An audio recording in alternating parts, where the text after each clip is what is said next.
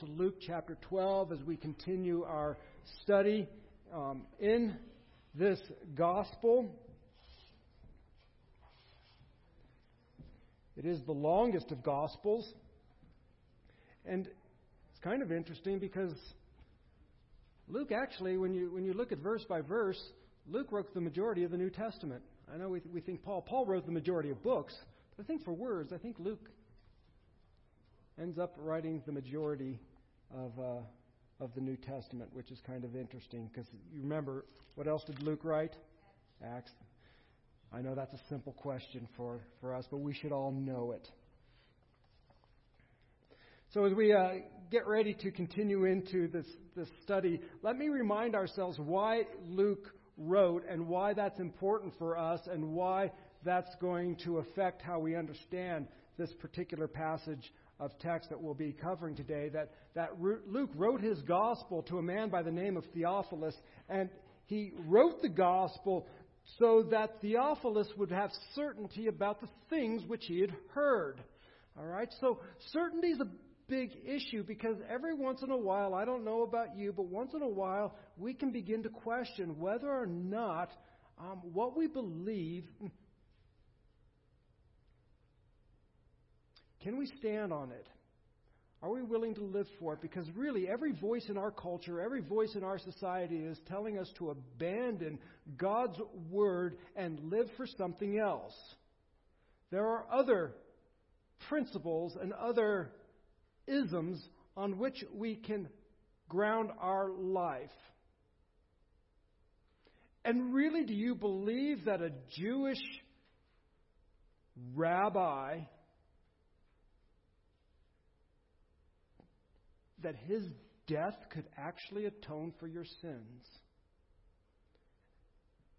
It's just an old book. It was written a long time ago. And so Luke realizes that this man, Theophilus, may be struggling with some of these questions. After all, in Luke's, in Luke's day, a person nailed to a cross was not one that was admired, not one that you read about, not one that you um, followed, not one that you loved, not one that you sang hymns to, not one that you prayed to. It was one that you despised, you turned your back upon. That was the culture of his day, and he's saying, Luke is saying, no, you can trust in the crucified Messiah as Lord of all, because not only was he crucified, but he is risen and ascended into heaven and coming again.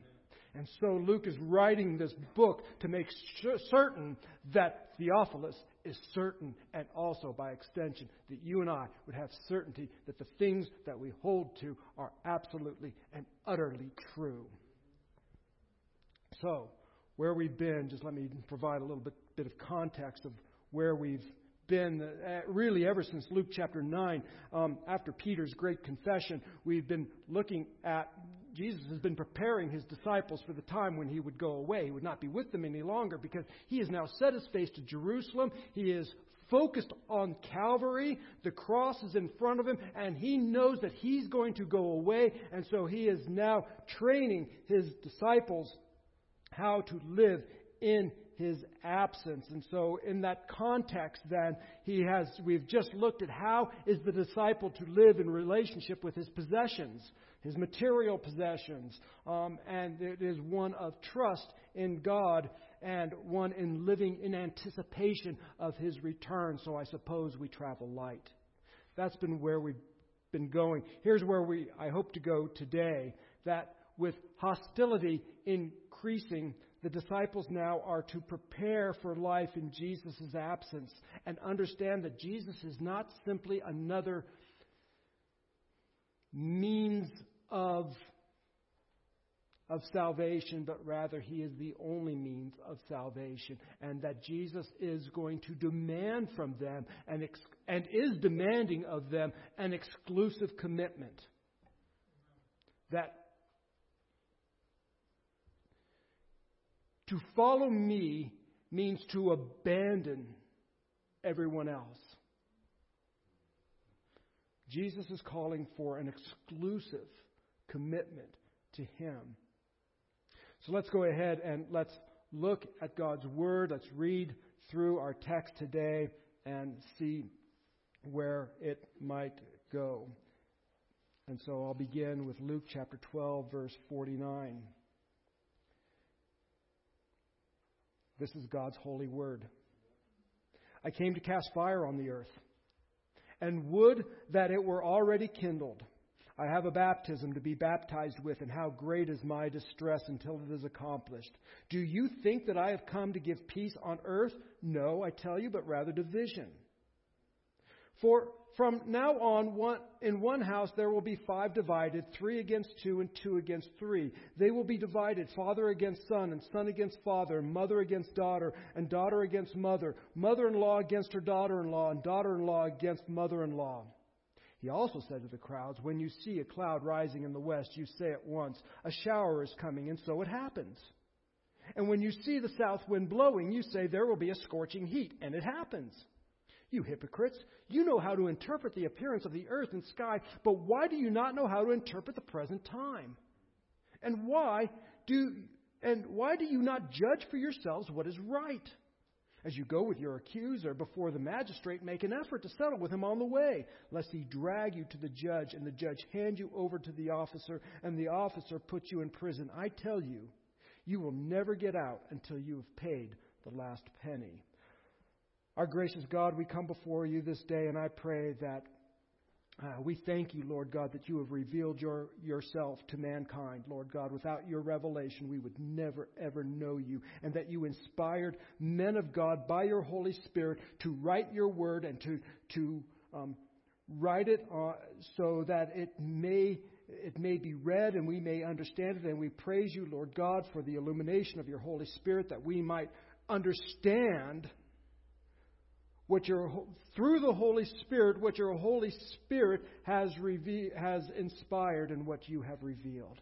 So now, Lord God, help us to understand your word, that you would be honored, that you would be glorified, that you would be seen as magnificent, Lord God. Not necessarily that we attain knowledge, but only a knowledge that um, results in our loving you more and more. We ask this in the name of Christ our Lord. Amen.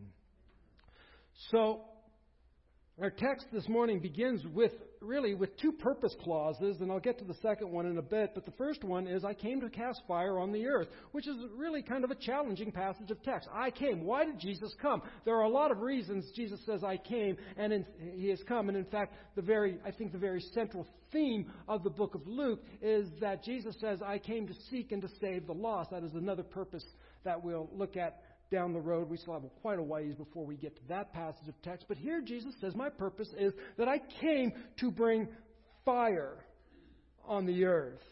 And oh, how that it were already kindled. Well, that's a pretty interesting passage of text. So, what does Jesus mean? First, I guess that's going to be one of our questions. What does Jesus mean?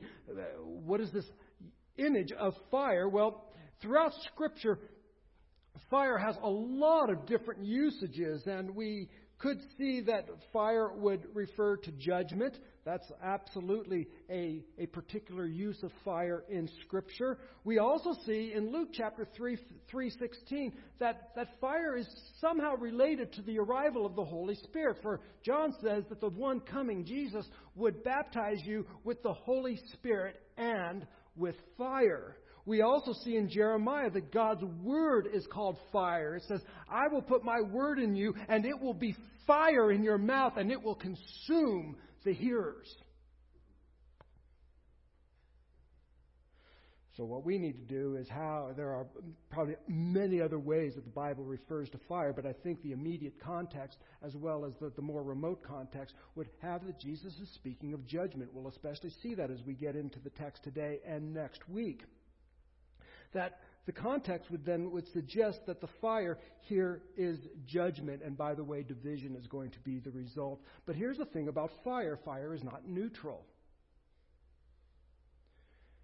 When we see forests burn, certainly we see the destruction and the devastation, but land managers and many would tell us that fire actually does some good as well. In fact, there are some um, species of, of trees and, and plants that actually need the fire to release their seeds to, to uh, further their growth. And so we do see that fire is not neutral. It consumes homes and it, it actually, people die because of fire and it also at the same time brings life. But whatever we think about fire, we understand fire is not neutral.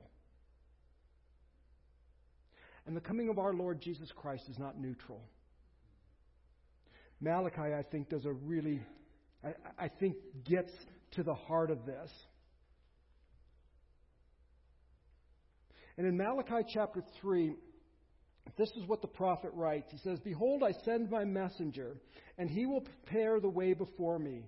And the Lord whom you seek will suddenly come into his temple, and the messenger of the covenant in whom you delight. Behold, he is coming, says the Lord of hosts. This is speaking forward of um, the Messiah who would come. And then it says this But who can endure the day of his coming? And who can stand when he appears?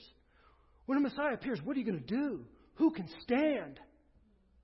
For he is like a refiner's fire and like a fuller's soap. He will sit as a refiner and a purifier of silver, and he will purify the sons of Levi and refine them like gold and silver, and they will bring offerings in righteousness to the Lord.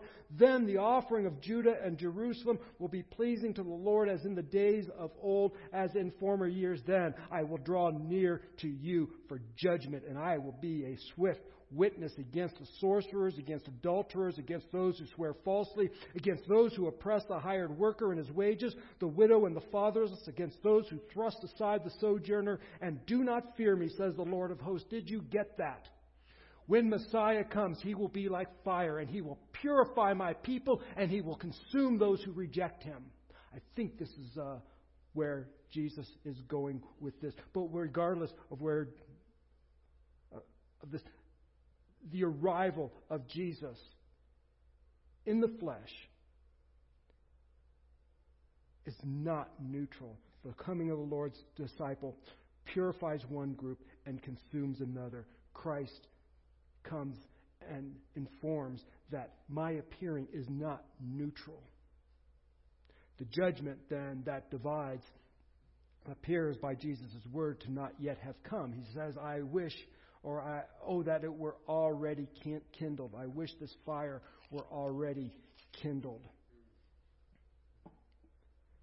This, this judgment that divides, that purifies, and consumes um, is still something to, to come. And just as his incarnation brought the fall and the rise of many, I believe his second coming will bring the judgment and the vindication with reward. This is as I believe as he comes again, he will judge in righteousness and purify his people. There will be sheep and goats.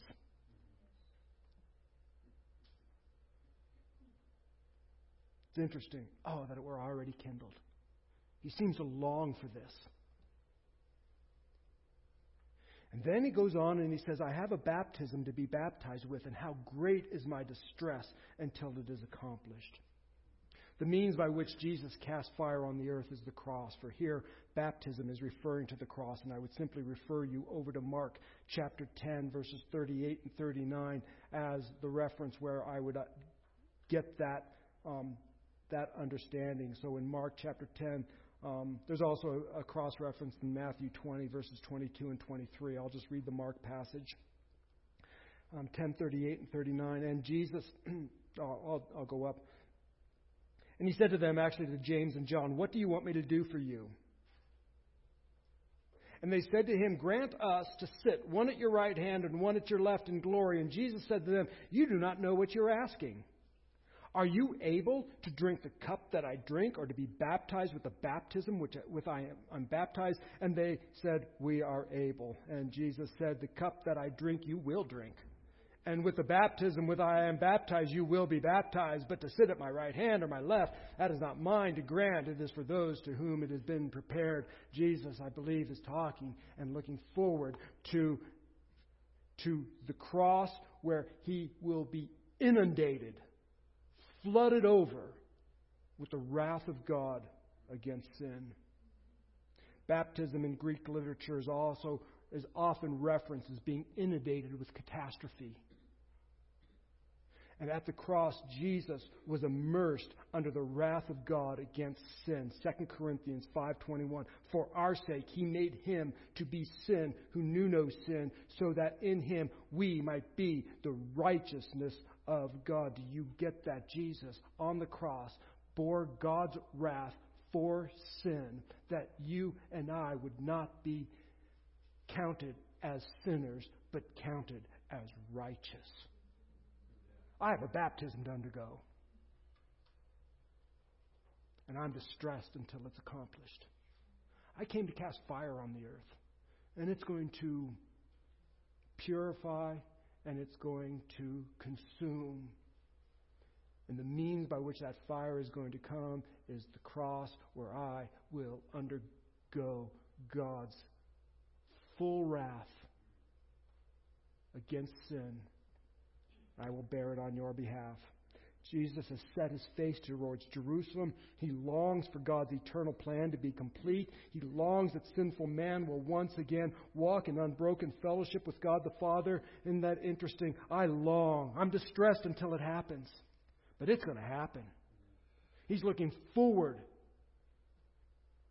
to the consummation of God's plan of bringing sinners back into relationship with his heavenly Father. And at the cross, God is glorified by bringing salvation to sinners through the judgment of Jesus Christ.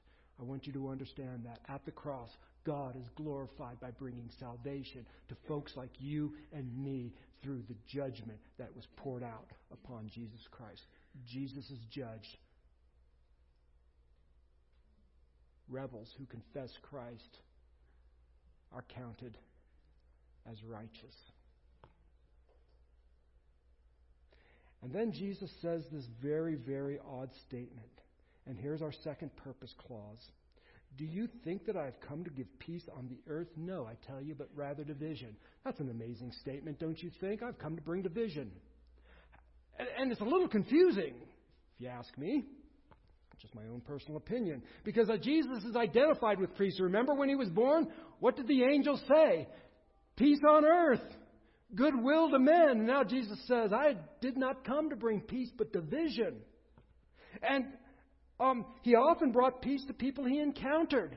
And he is known as the Prince of Peace. So, how do we reconcile that Jesus is the Prince of Peace, the one to whom he, angels said, Peace, uh, peace on earth and goodwill to men? How do we reconcile that with Jesus' words saying, I did not come, do not think that I came to bring peace, but I came to bring division? I want you to understand that an encounter with Christ necessarily produces crisis. That is, you will either stand with him or you will stand against him. Jesus does not permit neutrality. You will stand with him or you will stand against him. When the gospel comes and you hear the gospel and you believe the gospel and you are repenting of your sin, I want you to understand that there is no neutrality there. You are now standing with him or you are standing against him. If you hear the gospel and you reject the gospel of Jesus Christ, you are standing against him. You are not halfway in the gospel and halfway out of the gospel. There are no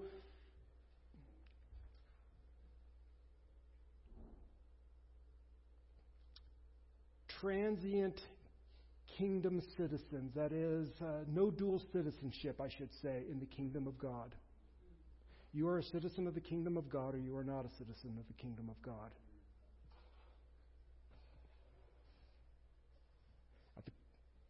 And so, an encounter with Christ necessarily produces this crisis.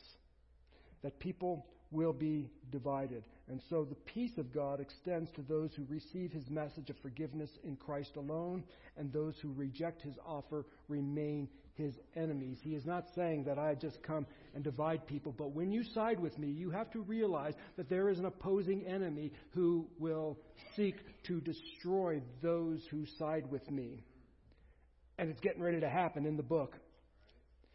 Romans chapter 8 verse 7, you need to understand this, this principle of non neutrality. Romans 8, chapter 7, I'm sorry, Romans chapter 8, verse 7 tells us that the mind that is set on the flesh is hostile to God. For it does not submit to God's law. Indeed, it cannot. And those who are in the flesh cannot please God. Ephesians chapter 2, verses 1 through 3. I read these earlier. And you were dead in the trespasses and sins in which you once walked, following the course of this world, following the prince of the power of the air, the spirit that is now at work in the sons of disobedience, among whom we also once lived, and our flesh and of our in the passions of our flesh, carrying out the desires of the body and the mind, and were by nature children of wrath, like the rest of mankind. God Christ comes and extends the offer of the gospel, the good news that there is forgiveness by God through Him, and to accept that offer, you will have peace with God and Christ is Lord. To reject the offer will necessarily mean enmity with God. And let's face it, the offer of Jesus Christ divides people, even at the most intimate level, that is the family level. How many of you have family members that think you're just a total nut job and say, I don't, I don't want to hear what you have to say. I do not want to hear the Jesus talk. Please don't tell me about the Bible.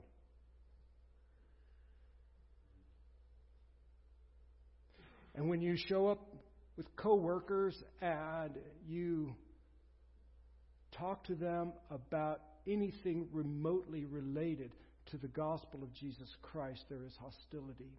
So we see that because men love their sin. Men love darkness. Light has come into the world, but men have loved the darkness. And we will do whatever we can to snuff out the light. And this is what Jesus is referring to. You need to understand that when you follow me, there is a whole group, a, a whole another side of things, and that is there are those who have rejected me and are hostile, not only to me, but everyone who aligns themselves with me, and they may be in your own family. You see, when sinful hearts are exposed by the gospel, there is either repentance or there is rebellion. And Jesus is recognizing this inevitability. You present the gospel, and you either receive it the Holy Spirit convicts you, and you call upon the name of the Lord, and you are saved, or you reject it. Jesus is recognizing this inevitability. And so, his first statement in this is that I've come to cast fire on the earth. It's going to consume or it's going to purify. I want you to understand that an encounter with the risen Lord is going to produce some sort of crisis, and you are either against him or for him. And if you've never heard the gospel of Jesus Christ, hang on a second because it, you'll, you'll hear it, and you will have that opportunity to, to respond. And I pray that the Holy Spirit convicts your heart. And this is the day that you would call upon the name of the Lord and be saved, and you would stop walking in rebellion. And if you are a believer today, you have assurance. I'm not here to cast doubt on you or to make you think, I wonder if I'm really. I'm here to say that your assurance is in this Jesus Christ who died and rose for you. You have solid assurance. Theophilus, you can be certain about this thing. Church on Randall Place, you can be certain about these truths. If you are here today and you are not believing, you can also be certain about these truths. These are inevitable. Then Jesus goes on and he talks about reading the signs, or um, he, he, begins to address the crowds. And uh, he says, How is it that you can discern the weather but not the times? And the Messiah is now in your midst, and you don't recognize him. You know, we make decisions based on the weather, don't we? Uh, here's my today's weather report. This is always on my computer screen. Weather Underground. It's just a tab that always exists because I look at it every day. And I'm kind of looking forward to next Sunday. Man, we need rain really bad. That's like a quarter inch of rain. Have you been out in the forest? I mean, we need rain desperately. Right now, probably not planning a bike ride. I'm planning my week. Right? Probably not planning a bike ride or a hike on Sunday. But we, we look at weather and we make plans, don't we? We say, well, this will be a good day to, to wear shorts and sandals, or this is the day I need to get my winter clothes out and get that jacket going. We make plans. I'm going to go and do such and such on such and such a day, and it looks like we're going to have nice weather. Um, I, I didn't get the wind speed down there, but I look at the wind because is this the day I'm going to ride my road bike or my mountain bike? If it's windy, I'm riding my mountain bike. I hate riding my road bike in the wind. I'll go uphill forever. Just don't give me any wind. So I look at the wind and I plan actually if I'm going to ride my bike, what bike am I going to ride? Or far too often I just say, oh, looks like there's going to be wind. I'll just stay home and not do anything. That's the reality of it. The, how is it that you can discern weather but not, not the times? You read the weather. A cloud comes in from the uh, the west and you plan and you say it's going to rain. A wind from the south and you say it's going to be heat. Do you understand what Jesus is saying? A cloud comes in from the west. What's west of Israel? The Mediterranean Sea. Cloud comes in. What does that indicate to you? Moisture. A, a south wind blows. You say it's going to be hot. What's south of Israel? Desert south wind comes, it's going to be hot. You hypocrites, you know how to read the weather, and you plan accordingly, and the Son of God is standing in your midst, and you don't know what time it is? Are you joking me? You hear the weather report, you plan your day. When you hear the Son of God has come bringing salvation to all who believe, should you also not act accordingly and embrace Him? And folks, Jesus, in our text and in our in our lives has provided more than enough evidence regarding who he is. Do you trust the weatherman more than you trust the, the, the veracity of the words of Jesus Christ? I look at Weather Underground and I semi trust it.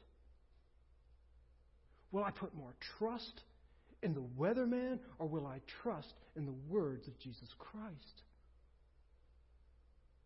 It is to our shame that we trust anything other than the words of Jesus Christ more than him. So he calls them hypocrites. You, you know the times. You know the weather. And here, the Son of God, the Messiah, the one who was promised in Genesis 3:15, that one is standing in your midst and you're missing it.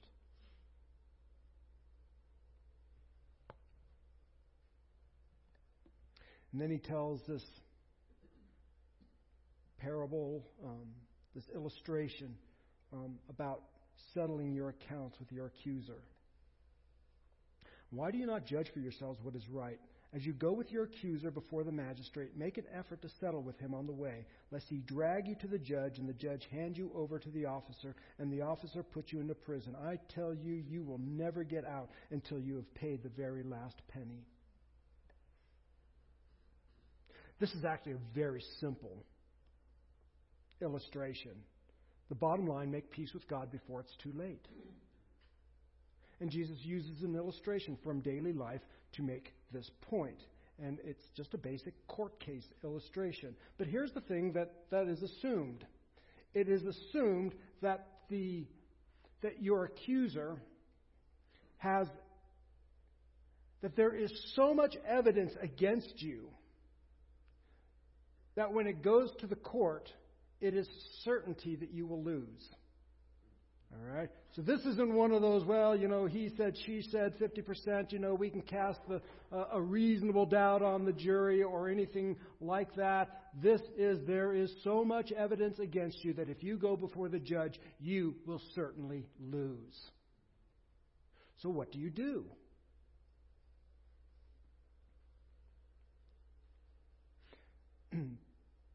so I was speeding one day. Well, I, I, I don't I don't break that law. So if I had been speeding one day and pulled over on my bicycle, that I would you'd know about that. I'd I'd, I'd talk about that. I'd frame that ticket.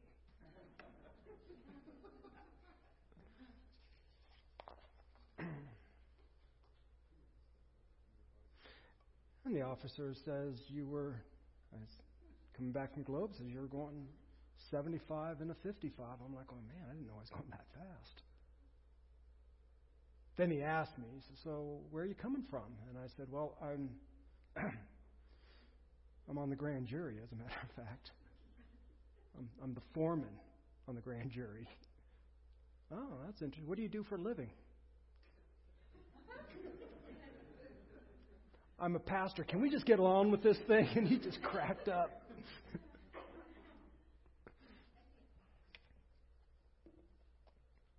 he said, Now we can go to court. Or you can pay the $50 fine. The evidence was stacked up against me. I was going to lose. Guess what I did? I settled the account. Got online, paid the $50 fee. I was not going to court because I was going to lose. What do you do when you know you're going to lose a case? You settle, and you settle quickly.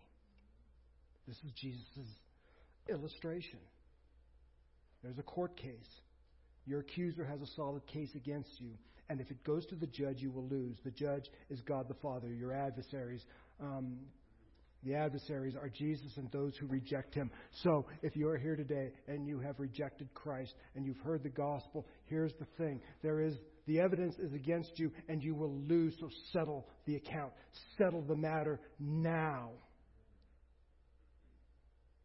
Otherwise, you'll have to pay every last cent. And here's the thing it is an infinite crime, and you don't have enough money. You do not have enough resources, and you do not have enough goodness in your account by which to pay the, the judgment against you. So I would advise you and exhort you and implore you settle the account now before God. Because there is none righteous, no, not even one. There is none who does good. All of their deeds are vile. Everything that they have done, they have rebelled against me all the day long. Have you at any time ever acted in a selfish manner, in a way that did not love your neighbor? You acted in a way that loved yourself. And if you break one area of the law, you're guilty of all areas of the law.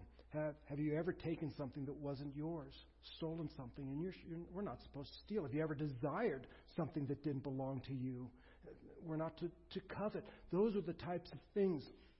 Um, have we ever despised another person in our hearts? And if so, and I assume somewhere along the way that is so for every single person who is hearing this, whether it be in this room or on the tape uh, that will be on, on um, uploaded this afternoon or probably tomorrow. Everybody will st- has something that they have done and violated God's holy command, and there therefore is enough evidence by which the judge will condemn you.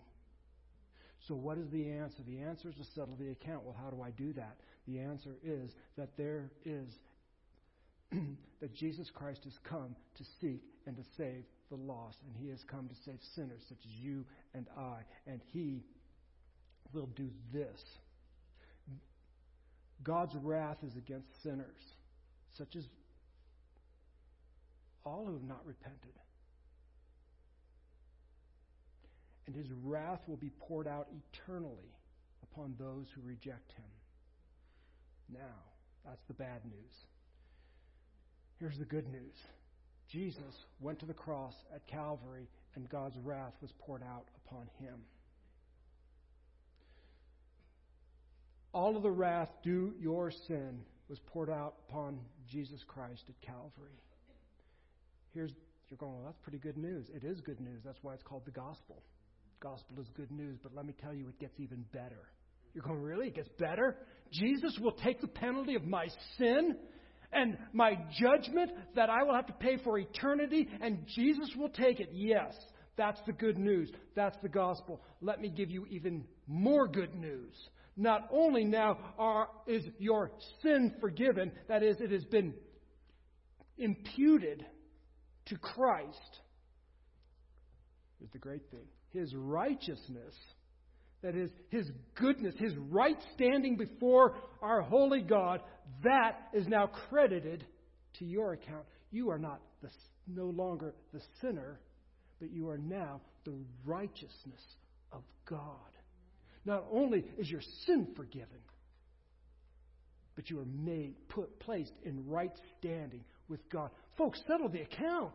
What are you waiting for? Why would we why would we wait for a moment's notice? I mean, I asked myself, there was many years that went along that people shared this with me and I thought it foolish, but one day one day, I heard the gospel and I said, That is it. And I am compelled to fall upon my knees and call upon the name of the Lord. I didn't understand all of this stuff that I just explained. I just knew that I was guilty before a holy God and something had to be done. And I heard that Jesus Christ would do it. And so I said, Well, here I am. I don't know much theology. But that's good news. And that I'm doing.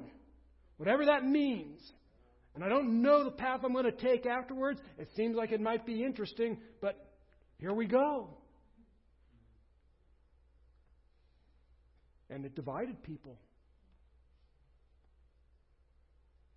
The friends that I had were slow, some quickly faded, some slowly faded, but, but not just simply because they rejected my relationship with Christ, but I didn't love the things that they loved anymore. We just didn't have much in common. Not that I never fell or stumbled or anything like that. I just didn't love the things they loved. And they didn't love the things I loved. We were divided not simply because the uh, because they they hated what I, I stood for. Some of them respected it, but we just had different passions different paths. So Christ is calling us today to settle the account, make it good. We have that opportunity. So Jesus is our. Um, so there is a good case against us, and if it goes to trial, we lose. So settle it before we go to the judge. Jesus will be your advocate or your adversary. That is, there is no neutrality. So call to him as advocate, and you will peace with God. Jesus will grant you forgiveness. So, what do you say? Well, what do I need to do? Well, the first thing is we, we need to repent. And repent is to go the other direction. So you're going one way, and it is a way that it does not honor or please or glorify God. And so now what we're going to do is say, you know what? That's the wrong direction. God, I'm going in the wrong direction. I need to turn around, but I don't know how or do it. Turn me around, Lord God, and He will turn you around and cause you to walk on the path that leads to Him and glorifies Him. He will fill you with His Holy Spirit. So actually, your passions, your desires actually change. That's an amazing thing you become a Christian, all of a sudden, I don't love the things I, I used to love. Um, some of them immediately, those, uh, and some of them over time. I began to walk with the Lord, and, and some of those things that I loved began to fade away. The Spirit began convicting me and growing me and showing me. and began to live in light of glorifying Christ.